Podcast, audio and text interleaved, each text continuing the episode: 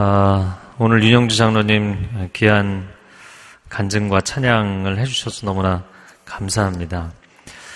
아, 오늘부터 저희가 신명기 말씀을 올해 한 해 동안 함께 말씀을 나누고자 합니다. 이 신명기를 6개월을 할지 9개월을 할지 1년이 갈지 아직 잘 모르겠습니다. 그런데 아, 신명기 말씀을 통하여서 하나님께서 우리에게 주시는 귀한 메시지가 있다고 생각합니다.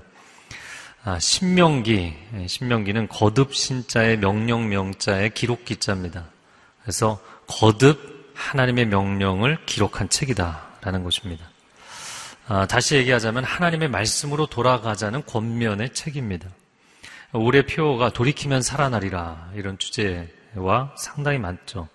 40년 광야 생활을 시작하면서 이스라엘 백성들이 시내 산에서 하나님의 언약의 말씀을 받았습니다.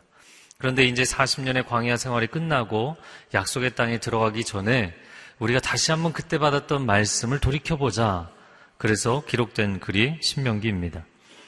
그렇기 때문에 신명기는 두 가지 측면을 보이는데 신의 산 언약을 되돌아본다는 측면에서 복습이고 또 가나안에 진입하기 전에 말씀으로 어떻게 살 것인가를 가나안 생활을 어떻게 할 것이냐 준비하기 때문에 예습의 측면도 있습니다. 2007년도 평양 대부흥운동 100주년이 되었을 때 교계에서 어, 표어로 내걸었던 것이 Again 1907입니다. 다시 한번 그 하나님의 부흥의 때로 돌아가자라는 것이죠. 아, 영적인 그 회복은 영적인 본질로 돌아가야 된다라는 의미입니다. 아, 그런데 이런 비슷하게 문학에서도 최근에 아, 복고 열풍이 불고 있는데요. 드라마 응답하라 시리즈도 그렇고 또 윤영 장로님 또 이전에 활동하시던 전면에서 활동하시던 많은 가수들이 등장하면서 또 콘서트 7080 이런 프로그램들이 활발하게 영향을 미치고 있습니다. 이런 문학의 복고 열풍은 단순히 과거의 추억으로 돌아가자는 것이 아니라 현대인들의 이 각박한 삶 가운데 진짜 인생이 무엇이냐. 그 삶과 인생의 여유와 본질로 돌아가자라는 갈망이죠. 연어가 자신의 태어난 그 냇가로 수천 킬로 내지는 수만 킬로를 거슬러 올라가는 것처럼 인간의 영혼 가운데도 회귀 본능이 있습니다. 이 회귀 본능을 가장 많이 느끼는 시즌이 명절이죠. 이제 설날이 다가오고 있는데 아, 명절 때만 되면 수많은 사람들이 고향으로 부모님께로 돌아갑니다. 아, 또한 영적인 관점에서 보면 누가 가르쳐 주지 않았음에도 불구하고 우리 영혼은 신에게로 귀하고자 하는 영혼으로 돌아가고 싶은 열망을 가지고 있습니다. 아이들과 함께 놀이동산에 가서 어, 놀아보면 아이가 뭐 한낮이 돼도 나는 집에 가지 않겠다 이런 태세로 열심히 놀죠. 그러나 이제 어두워지고 졸리고 피곤하면 엄마 집에 가고 싶어. 이런 말이 그냥 나오는 것이죠. 우리가 세상에 살아가면서 정신없이 세상의 단맛을 보고 때로는 쓴맛을 보기도 하고 그렇게 살다 보면 어느 한순간에 아, 이제는 돌아가고 싶다. 이런 마음이 드는 것이 인생인 것이죠. 성경의 인물 가운데 가인은 하나님께로 돌아가야 하는데 돌아가지 않고 오히려 멀어져서 도시를 세우고 그곳에 주저앉아 버렸죠. 인간의 영혼 안에는 신께로 돌아가고 싶은 회귀 본능이 있습니다. 그럼에도 불구하고 가인의 경우는 그 회귀 본능 자체를 스스로 억제하고 막아버렸던 사람이죠. 그러나 예수님이 비유로 말씀해 주신 탕자의 비유를 보면 그 탕자는 내가 너무 멀리 왔구나. 이제는 아버지 집으로 돌아가야겠구나. 아, 그것을 깨닫고 실천한 인생이었죠. 아, 올해 2017년이 종교개혁 500주년이 되는 해입니다. 1517년 10월 31일 루터가 비텐베르그 성당에 95개조 반박문을 걸었던 것이 이 영적인 개혁의 시발점이 되었습니다. 근데 겉으로 보자면 이 종교개혁의 95개조 반박문은 아, 표면적으로는 면제부를 판매한 것이 큰 이슈였습니다. 면제부 판매가 왜 신앙적으로 성서적으로 잘못됐는가를 조목조목 따지는 아, 조항이었기 때문입니다. 그러나 루터 내면적으로 더 근본적인 문제는 칭의의 문제였어요. 어떻게 의로우신 하나님 앞에 죄 많은 인간이 나아갈 수 있는가? 이 문제가 해결되지 않았어요. 당시의 교회에는 의식과 형식에 치중했기 때문에 이런 내면의 칭의와 구원과 회복에 대해서 가르치지 않았어요. 결국 이 죄 많은 인간이 하나님 앞에 서기 위해서 면제부라는 것을 형식적으로 팔았던 것이죠. 그러나 사람들의 영혼은 치유되지 않았습니다. 아, 루터가 열심히 성경을 읽는 가운데 얻었던 한 가지 결론, 오직 의인은 믿음으로 말미암아 살리라. 그래서 여기서 나온 종교개혁의 어, 모토와 같은 세 가지 말이 나온 것입니다. 오직 믿음으로, Sola Fide. 오직 성경으로, 전통이 아니다. 성경으로 돌아가야 된다. Sola Scriptura. 그리고 세 번째, 오직 은혜로, 아, Sola Gratia. 우리가 다른 것이 아니라 하나님의 은혜로 돌아가야 된다. 이걸 외치게 된 것이죠. 여러분, 오직 믿음으로, 오직 성경으로, 오직 은혜로 이 세 가지는 똑같은 지향점을 가지고 있습니다. 우리의 믿음의 대상은 하나님이시죠. 우리에게 성경의 진리를 주신 분도 하나님이시죠. 우리에게 율법이 아닌 은혜로 구원의 길을 열어주시는 분은 하나님이신 줄로 믿습니다. 그래서 인간은 하나님께로 돌아가야만 살아난다라는 것이 종교개혁의 기치이고 신명기의 핵심 사상입니다. 하나님께로 돌아가야 한다. 자, 그러면 구체적인 내용을 오늘 본문을 통해서 보겠습니다. 1절 말씀 같이 읽겠습니다. 이것은 모세가 요단강 동쪽의 아라바 광야, 곧 바란, 도벨, 라반, 하세로, 디사합 사이에서 모든 이스라엘 백성들에게 말한 것입니다. 자, 1절에 보면 모세가 말한 것입니다. 이렇게 되어 있는데 히브리 원문에는 모세가 말한 말씀들입니다. 이렇게 되어 있어요. 말하다라는 단어의 명사형의 복수 형태를 써서 모세가 말한 말씀들이다라고 되어 있습니다. 자, 모세는 40년간 이스라엘 백성들을 출애굽시켜서 아, 광야 여정을 인도했던 지도자였습니다. 그러나 40년이 끝나고 이제 약속의 땅에 들어가야 되는데 광야 2세대는 약속의 땅에 들어가겠지만 모세가 들어갈 수 없는 거예요. 그래서 이 약속의 땅에 들어갈 수 없는 모세가 요단강 동편에서 서편으로 이제 요단강을 건너서 들어갈 백성들을 모압 평지에서 요단 동편에 세워놓고 고별 설교를 하는 것이죠. 어, 우리가 이렇게 주일날 제가 설교를 하는 것처럼 설교자는 모세이고 신명기를 우리가 보면서 항상 이 장면을 연상하시면 되겠습니다. 설교자는 모세이고 회중은 이스라엘 백성들이고요. 그러면 그날 그 설교의 주제는 무엇인가? 한 두 달여간 진행된 것으로 보는 이 신명기 설교, 모세의 고별 설교는 주제가 무엇인가? 주제는 하나님의 말씀입니다. 그래서 그들이 토라를 복습하는 시간을 가졌죠. 토라, 율법서라는 것은 창출레민신 다섯 권을 이야기하는데 신명기에는 창세기, 출애굽기, 레위기, 민수기에 나와 있는 하나님의 계명, 하나님의 말씀, 하나님의 언약을 총정리하는 복습을 하면서 그러나 모든 부분을 개관했고요. 가나안 땅에 돌아가서 이 말씀에 따라 거룩하게 살아내야 된다라고 준비를 시키는 작업을 했습니다. 자, 그 다음 이어지는 내용 2절과 3절 말씀 같이 읽겠습니다. 호랩산에서 세일산을 거쳐 11일이 걸립니다. 40년째 되는 해 11째 달 1일에 모세가 여호와께서 이스라엘 백성들을 위해 말씀하신 모든 것을 선포했습니다. 자, 2절과 3절에서 가장 크게 눈에 띄는 대조되는 표현은 11일이 걸린다는 것과 40년째라는 표현입니다. 호랩산, 시내산의 또 다른 이름, 호랩에서 가데스 바네아까지 이 많은 사람들이 이동을 해도 11일이면 간다는 거예요.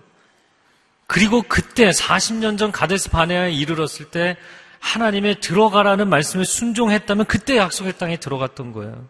그런데 그때 불순종했기 때문에 40년을 돌았어요. 그리고 40년 만에 다시 그 땅에 들어갈 수 있는 기회가 주어진 것이죠. 여러분, 11일과 40년. 얼마나 큰 손해를 본 것입니까? 왜 하나님의 약속은 빨리 성취가 되지 않고 지연되는 것인가? 내가 하나님 앞에 이렇게 간절히 기도하고 있는데 이 기도의 응답은 왜 자꾸 지연되는 것인가? 크게는 두 가지 영적인 이유 때문입니다. 한 가지는 아직 하나님의 때가 되지 않았기 때문에. 그러면 그냥 믿음으로 기다려야 돼요. 정작 더 중요한 문제는 내가 순종하지 않음으로 그 하나님의 때를 자꾸 지연시키고 있는 경우죠. 40년째. 하나님의 뜻이 바뀐 게 아닙니다. 그들이 순종하지 않았기 때문에 이 시간이 계속 지연되고 있는 거예요. 그러면 어떻게 해야 하는가 그럴 때는 그냥 절망하고 자포자기하겠는가 아닙니다. 하나님은 모든 것을 합력하여 선을 이루시는 하나님이신 줄로 믿습니다. 그래서 광야라는 것은 그들이 불순종했기 때문에 그들의 죄로 인해서 주어진 형벌의 의미만 있는 것이 아니라 그들에게 순종의 훈련을 시키시는 최적의 장소였던 것이죠. 여러분 생각해 보십시오. 물도 없고 음식도 없고 그늘도 없는 그 광야에서 하나님의 불기둥과 구름기둥을 따라가지 않으면 죽을 수밖에 없는 거예요. 어디로 갈지 알지 못하고 그들은 살아남을 수 있는 생존의 가망성이 없는 것입니다. 순종해야만 살아나는 것이죠. 올해 표어가 돌이키면 살아난다. 이거 선지서잖아요. 선지서, 역사서 그 이전에 모세오경에서 이야기하는 결론적인 신명기 이야기는 순종해야 살아납니다. 근데 역사서에서 불순종했어요. 그리고 포로로 끌려갔어요. 선지자들 뭘 얘기합니까? 그러나 당신이 돌이키면 살아날 것입니다. 그래서 신명기는 순종해야 살아납니다. 이 이야기를 하는 것이에요.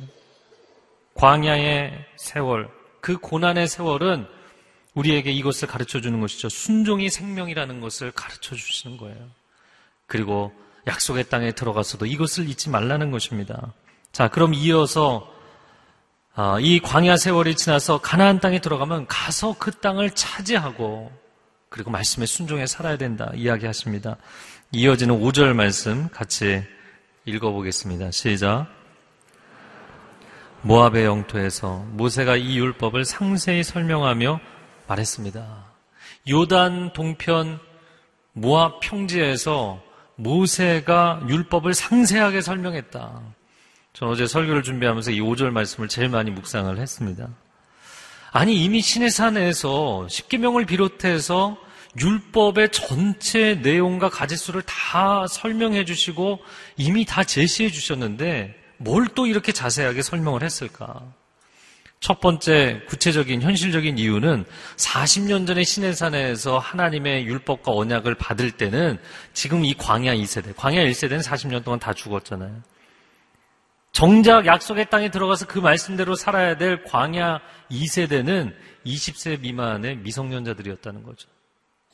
하나님의 말씀에 대해서 제대로 이해했을까요? 그리고 그들이 인격적 결단과 헌신의 다짐을 했다기보다는 부모 세대의 언약의 체결이 있었던 것이죠. 마치 우리가 유아 세례를 어떤 아이에게 베풀었을 때 그 아이가 장성해서 자기 인격으로 신앙 고백을 할 수 있으면 입교를 하도록 권면하는 것처럼 언약과 율법에 대한 재교육과 재헌신이 필요했던 것입니다. 그래서 신명기가 존재하는 것이죠. 자, 근데 회중들 입장에서는 전부 다 40년 전에 미성년자들이었으니까 이게 재교육, 재헌신이 필요하다. 그러나 또 한 가지 중요한 측면은 설교자인 모세가 약속의 땅에 들어갈 수 없기 때문이에요. 여러분, 약속의 땅에 들어가서 말씀에 순종해서 살아야 되는데 모세가 같이 못 들어가니까 옆에서 그것을 훈육할 수 없잖아요. 그러니까 그의 마음 가운데 너무나 걱정스럽게 이 말씀대로 살아야 된다는 것을 마지막 잔소리로 이스라엘 백성들에게 해주는 기록이 신명기입니다. 그래서 묵상을 할수록 제가 이 신명기를 모세의 잔소리라고 얘기했기 때문에 모세 선생님께는 상당히 죄송하지만 저는 이 잔소리에 대해서 깊이 묵상을 했어요. 그 잔소리가 사전적 의미가 무엇인가 찾아봤더니 이렇게 돼 있더라고요. 쓸데없이 하는 자질구레한 말. 여러분 아셨나요? 이걸 계속 보여주시면 잔소리라는 것은 자른 소리잖아요. 그 자질구레한 말이라는 것은 그 단어 자체에 포함되어 있는 의미입니다. 명시적 의미예요. 그런데 추가되는 의미가 뭔가요? 쓸데없이 하는 이에요. 근데 제가 이걸 묵상을 하면서 저는 묵상하는 게 습관입니다. 쓸데없는 말은 자질구레한 말이 될 수 있죠. 그러나 자질구레한 잔 이야기라고 해서 그 모든 것이 쓸데없는 말일까요? 그건 성립되지 않죠. 여러분 하나님께서 신명기를 통해서 신명기를 자세히 읽어보면 정말 삶의 모든 영역을 소소한 영역까지 다 짚어 말씀하십니다. 사회생활의 모든 영역, 전 영역을 총망라하는 말씀을 하고 계세요. 그러면 이런 영적인 잔소리로서의 이 신명기 말씀은 어떤 의미를 갖고 있는가 세 가지로 나누고 싶습니다. 첫 번째는 이 영적인 잔소리는 하나님의 애정입니다. 하나님이 사랑하시기 때문에 잔소리 하시는 거예요. 팔순 노모에게는 육순 아들이 바닷가에 내놓은 어린아이 같은 법이죠. 외출하려는 아들을 세워놓고 아들아 길을 건널 때는 차를 조심하고 꼭 하루 세끼 밥은 챙겨 먹고 아 어머니 또 잔소리세요? 가 아니라 네 어머님 어머님 말씀에 명심하고 순종하겠습니다. 이렇게 대답을 해야 되는 것이죠. 여러분 잔소리는 애정입니다. 신명기는 하나님의 애정으로 가득한 책이에요.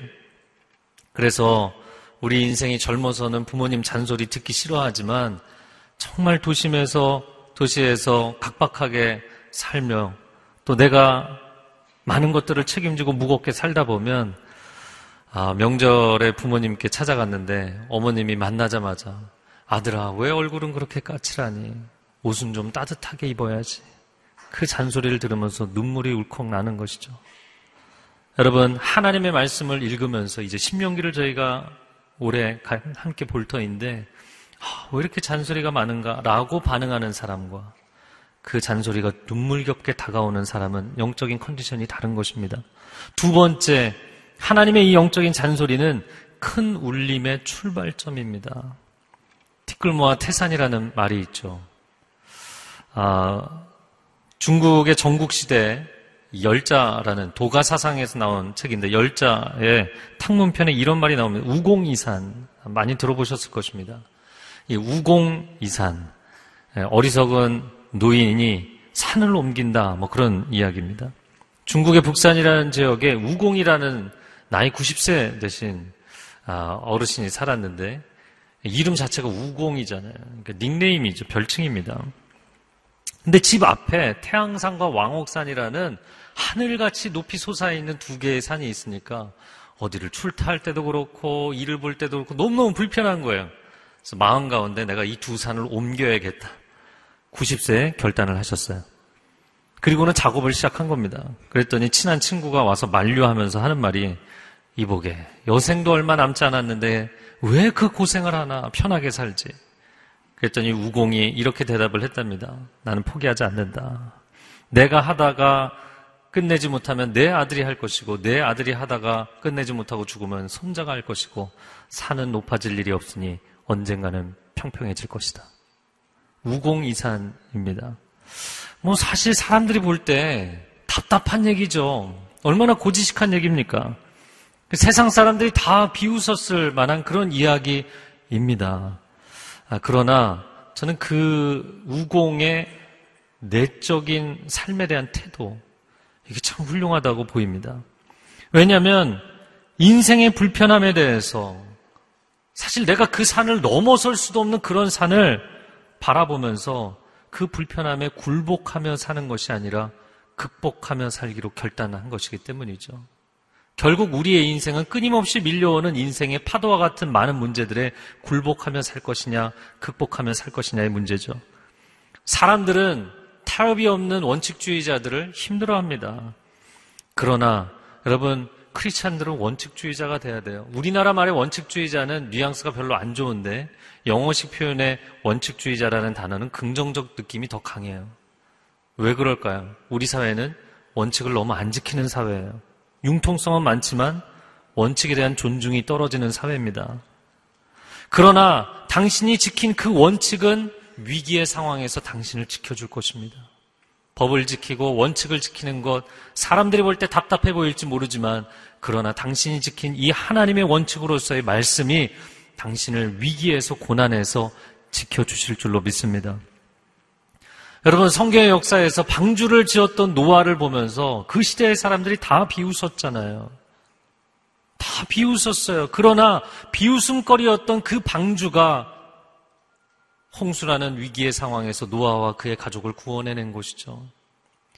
십자가에 달린 하나님의 아들 예수 그리스도 스스로 하나님의 아들이라고 주장하면서 십자가에 달려 죽는 그 예수님을 바라보면서 그 시대의 사람들이 손가락질했어요. 그러나 그 손가락질의 대상이었던 십자가가 우리 모두를 구원하는 하나님의 능력이 된 줄로 믿습니다. 21세기 현대 과학 문명에 살면서 이 오래된 이스라엘 역사로 놓고 봐도 이렇게 한참 오래된 신명기 역사서를 꺼내서 조목조목 연구하고 우리가 순종하겠다라고 하면 세상 사람들이 볼 때는 기가 찰 노르실 것입니다. 야, 진짜 답답한 사람들이다. 그러나 작은 원칙을 지킬 때 큰 기적이 준비가 되는 것이에요. 한국 사회가 정말 변하기를 원한다면 너무나 곳곳에서 줄줄이 어겨버린, 무시해버린 원칙들이 회복이 돼야 됩니다. 우리의 개인의 삶에서도, 가정에서도, 사회에서도 마찬가지인 것이죠. 그래서 세상 사람들은 성공에 대한 처세술 외에는 별 관심이 없겠지만 하나님의 사람들은 다른 삶을 사는 것이죠. 이 신명기에 앞으로 전개될 세세한 자세하게 설명했다는 그 세세한 하나님의 진리의 말씀이 여러분의 가슴에 새겨지는 한 해가 되기를 축복합니다. 자, 세 번째, 이 영적인 잔소리는 또 두 가지 측면을 갖고 있는데 모세에게는 유언적인 것이고 다음 세대에게는 비전적인 것입니다. 거동도 불편한 팔순 노모가 왜 급하게 외출하는 아들을 붙들어 매고 잔소리를 하는 것일까요? 네, 자녀들에게는 그게 잔소리로 보일지 모르겠지만 쓸데없는 소리를 하기 위함이 아니죠. 묵상을 하면서 모세와 아, 그리고 그 팔순 노모의 이야기를 제가 나누면서 유사성이 있다고 보여요. 그건 무엇이냐면 예수님 마태복음 28장에 그러므로 너희는 가서 모든 민족으로 제자를 삼아 이 말씀 대위 명령이 예수님의 유언적 메시지였죠. 그런데 그 다음 세가 그것을 받아서 무엇을 해야 되나요? 그것을 앞으로의 비전으로 사명으로 완수해야 되는 것이잖아요. 모세가 유언을 남기는 것이죠. 나는 이제 떠나지만 여러분은 이 유언을 비전적 사명으로 감당해야 됩니다. 라고 이야기를 하는 것이에요. 여러분, 팔순노모가 아들을 붙잡고 이야기하는 것은 날마다 쓸데없는 소리를 하는 것이 아니라 유언을 남기고 있는 것이죠. 내가 언제 떠날지 알지 못하기 때문에 내가 떠나도 너는 이 땅에서 살아남아야 되지 않느냐. 너 잘 살아야지. 건강하게 살아야지. 온전하게 살아야지. 그런 유언적 메시지를 남기는 것이고요. 그리고 그 말은 쓸데없는 말이 아니라 다음 세대에게는 잘 살아내야 되는 존재의 사명인 것입니다. 제가 요즘 아들하고 일주일에 한 번씩 성경 같이 읽고 성경에 대한 이야기를 나누는 그런 시간을 갖고 있어요. 사무엘상을 어제는 앞부분을 함께 보면서 사무엘이 하나님의 음성을 듣잖아요. 하나님의 음성을 듣는 것에 관한 이야기를 한참 서로 나눴어요. 그러면서 제가 하나님의 음성을 들었던 제 인생의 중요한 시점들, 사건들, 그리고 하나님의 음성을 왜 사모하게 됐는지. 어, 많은 분들이 잘 안 믿어주시지만 저는 정말 머리도 너무나 안 좋았고 건강도 안 좋았고 인성도 안 좋았어요. 그래서 제 자신을 볼 때 아무런 가망성이 없었어요. 내 형들을 보아도 사람들을 보아도 아, 나는 이 세상에 그냥 마치 물건이라면 가판대 위에 올려놓기도 어려운 그런 존재였어요. 그래서 미리 접어버리고 죽고 싶고 포기하고 싶은 인생이었어요. 하나님을 만났고 하나님이 저를 만나주셨고 아 하나님 내가 하나님의 음성을 듣고 싶습니다. 그냥 내 멋대로 이쪽으로 갔다가 어, 이거 아니네, 실패하고. 또 저쪽으로 갔다가 이거 아니네, 실패하고. 하나님 시간을 허비할 여유가 제게는 없습니다. 저는 너무나 부족하기 때문에 하나님의 말씀을 알려주셔서 저는 지름길로 가야 그나마 다른 사람하고 비슷할 것입니다. 하나님의 음성을 들려주십시오. 여러분 안에 이 갈망이 있기를 바랍니다. 그런데 내가 스스로 내 인생을 살아낼 수 있다고 생각하는 사람들은 크리스찬들의 경우에도 하나님의 잔소리를 듣고 싶어 하지 않는 거예요. 마치 자녀들이 치매에 걸린 팔순 노모의 잔소리 아, 들을 필요 없고 그냥 제가 알아서 하겠습니다. 라고 반응하듯이 하나님의 말씀을 그렇게 대하는 분들이 있어요. 교회를 다니고 신앙생활을 하고 수십 년을 하나님 앞에 서 있지만 하나님 그 문제는 제가 알아서 하겠습니다. 하나님과 저의 관계는 일주일에 한 번 만나는 딱 이 정도 선에서 유지하고 나머지 디테일한 삶의 영역들은 제가 알아서 하겠습니다. 라고 이야기하고 있는 사람들이 많지 않은가. 아, 제가 이 우공이산에 대한 아, 두 번째 나눴던 우공이산에 대한 이야기를 아, 보다가 재밌는 스토리를 또 한 가지 보게 됐어요. 인도 북동부의 비아르주에 아주 가난하고 배운 것이 없는 한 노동자가 살고 있었습니다. 이거는 실화입니다. 다슈라트 만지라는 사람이었는데요. 이 다슈라트 만지라는 사람은 자기 마을 앞에 바위산이 큰 바위산이 놓여 있어서 아주 불편함이 많았던 사람입니다. 그런데 그가 밖에서 일을 하고 있는데 아내가 하루는 음식을 가져다 주다가 어, 가져다 주려고 집에서 나왔다가 큰 사고를 당했어요. 근데 바위산이 한가운데 놓여 있으니까 가까운 병원에 가려고 해도 이 관통하는 길이 없으니까 산을 둘러서 70km를 달려야 되는 거예요. 제대로 포장도 안 돼 있는 길을. 아내를 후송하다가 아내가 죽습니다. 다슈라트 만지는 너무나 비탄에 빠진 나머지 내가 다시는 이런 비극이 다른 사람의 인생에 일어나도록 놔둘 수 없다. 그리고 자기가 가지고 있는 염소 새끼를 팔아서 망치를 사고 연장을 사서 그 바위산을 두들기기 시작합니다. 수많은 사람들이 저 사람이 아내를 잃더니 실성했다. 비웃고 심지어는 비난하기까지 했다고 합니다. 그러나 그는 포기하지 않았습니다. 결국에는 그 바위산 한가운데 횡단도로를 냈는데 무려 22년 동안 망치질을 한 결과였어요. 그리고 그 관통도로는 40km를 단축시켰고요. 많은 사람들이 이제는 그를 산을 움직인 남자라고 부릅니다. 다슈라트 만지의 이름을 딴 병원이 세워지고 다슈라트 만지 길이 열리고 그는 어리석은 인생에서 영웅적인 인생으로 변한 것이죠. 우리가 이 세상의 패턴을 따라가지 않고 크리스찬은 전혀 다른 페이스로 인생을 살아갑니다. 하나님의 말씀을 조목조목 읽고 묵상하고 지키는 당신은 어리석은 인생이 아니고요. 세상을 변화시키는 인생을 준비하고 살아가는 줄로 믿습니다. 세상 사람들의 패턴에 아, 말려들지 마세요. 장거리 레이스를 달리면서 여러분 마라토너들이 다 자기만의 페이스가 있어요. 크리스찬에게는 자기만의 믿음의 페이스가 있는 거예요. 세상 사람들이 가는 페이스를 따라가려고 하지 마세요. 내게는 나만의 길이 있는 것입니다. 자, 이어지는 6절에서 8절의 말씀 같이 읽겠습니다. 우리 하나님 여호와께서 호렙산에서 우리에게 말씀하셨다. 너희는 이 산에서 오랫동안 머물러 있었다. 진영을 철수하고 아무리 사람들의 산지로 들어가라. 아라바와 산지들과 서쪽 산 아래 평지와 그 남쪽과 해변을 따라 사는 모든 이웃 민족들과 가나안 사람들의 땅과 레바논으로 저 큰 강 유프라테스까지 가라.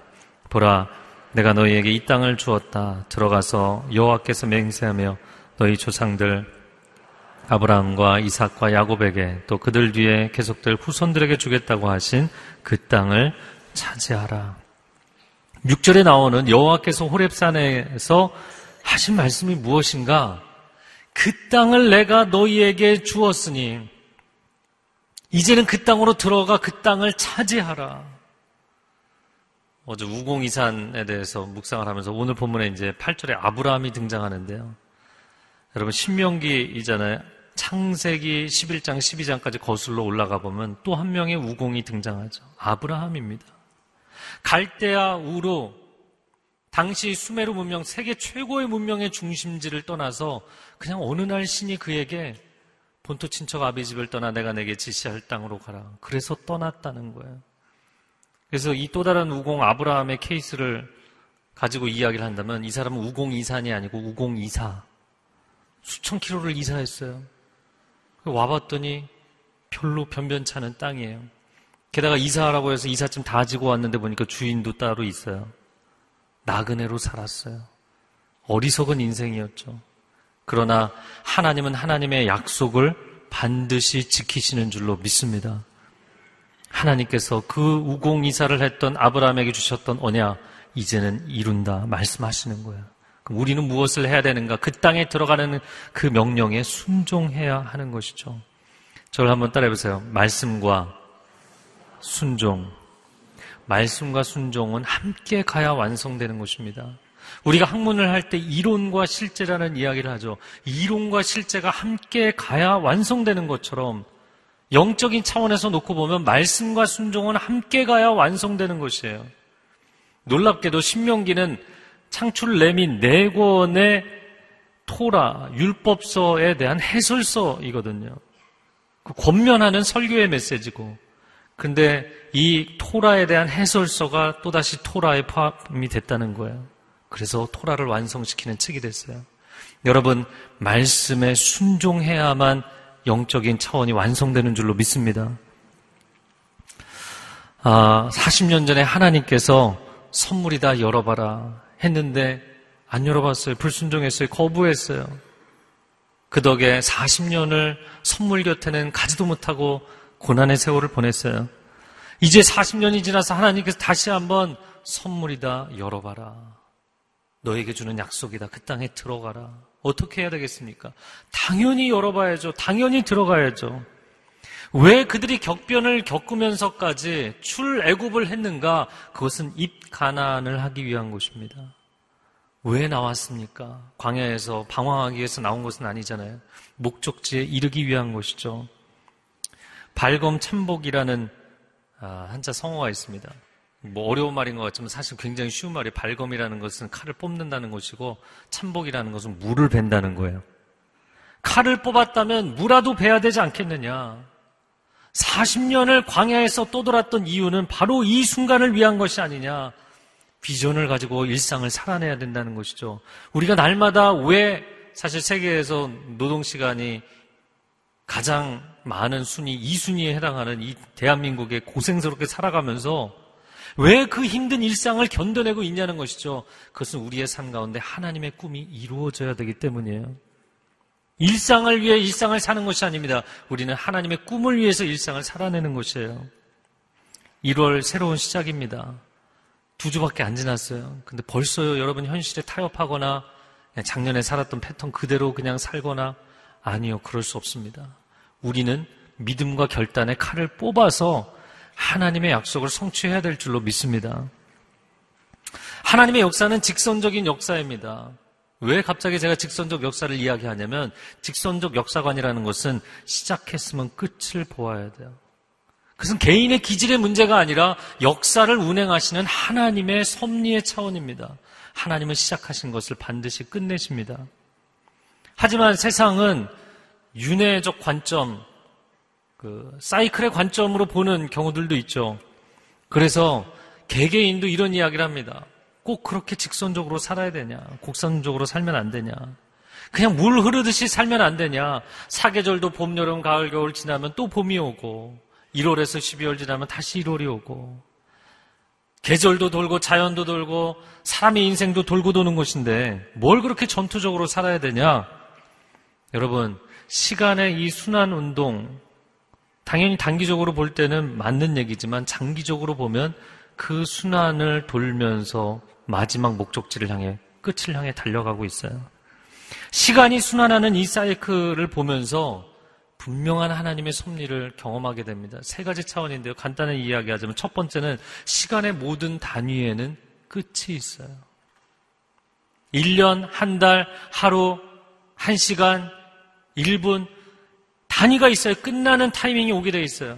하나님은 끊임없이 우리의 인생에 그것이 즐겁든 슬프든 어렵든 상관없이 끝나는 시간이 온다는 거예요.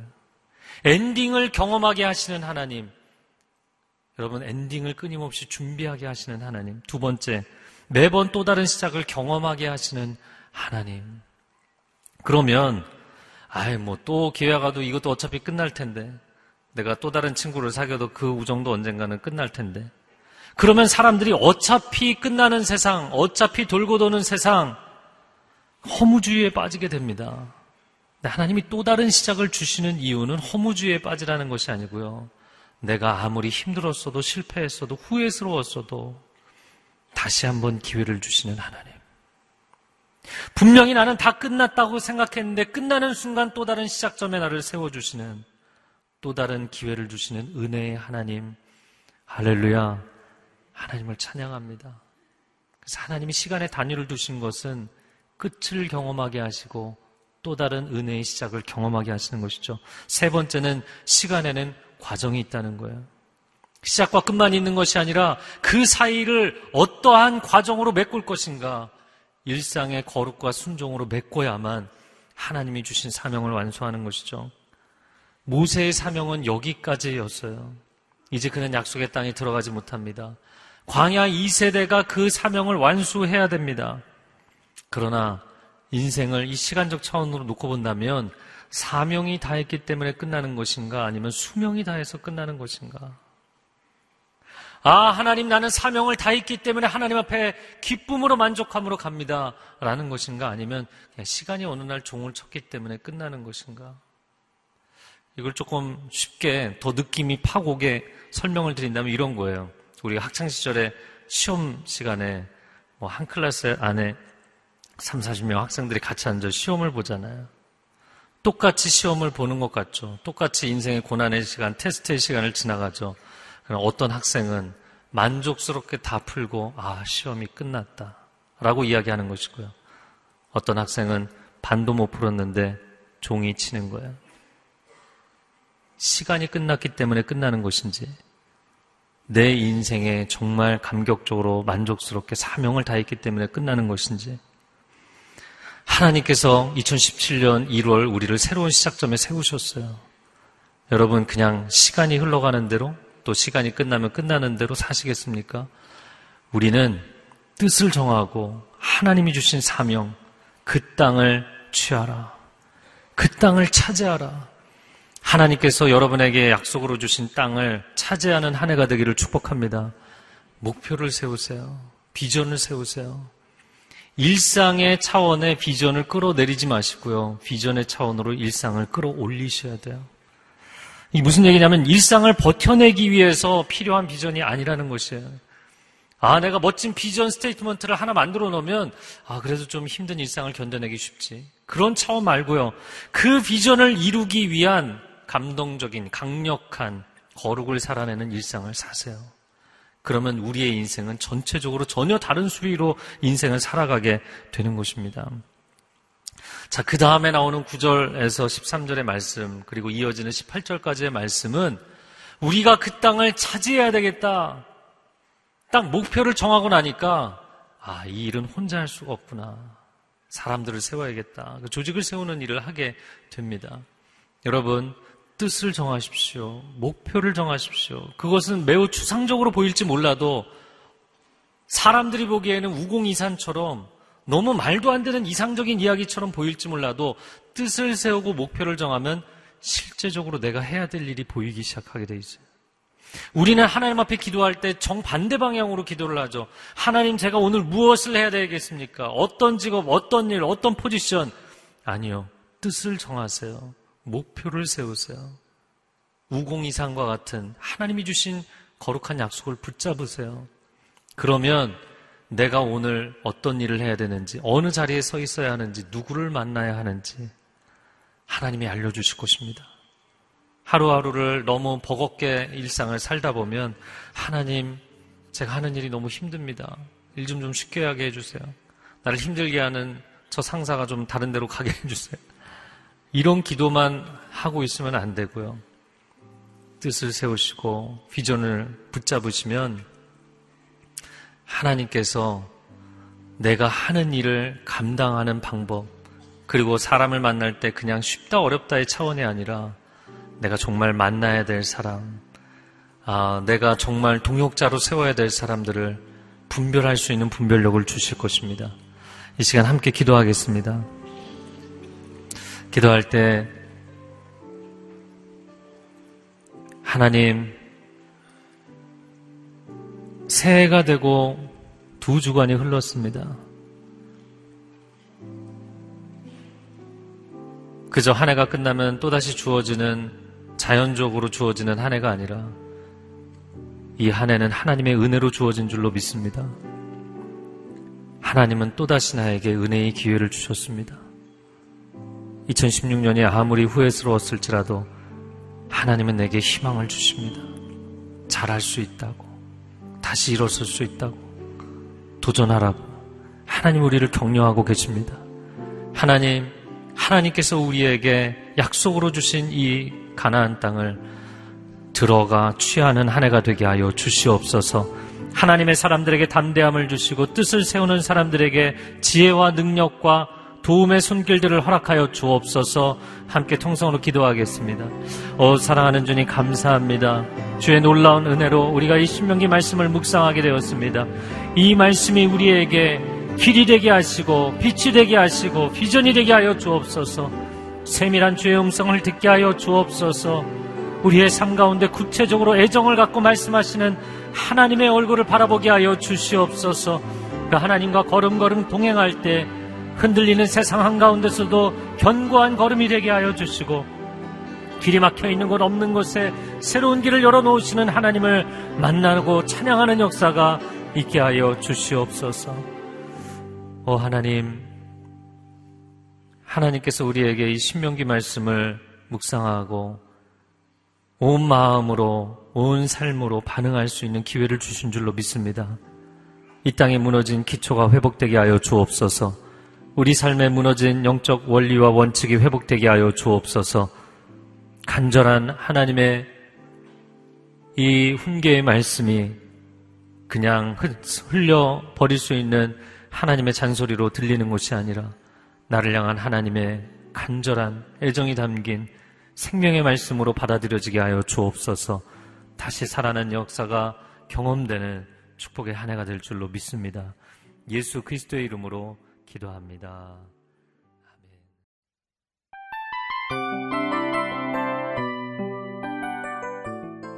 이 프로그램은 청취자 여러분의 소중한 후원으로 제작됩니다.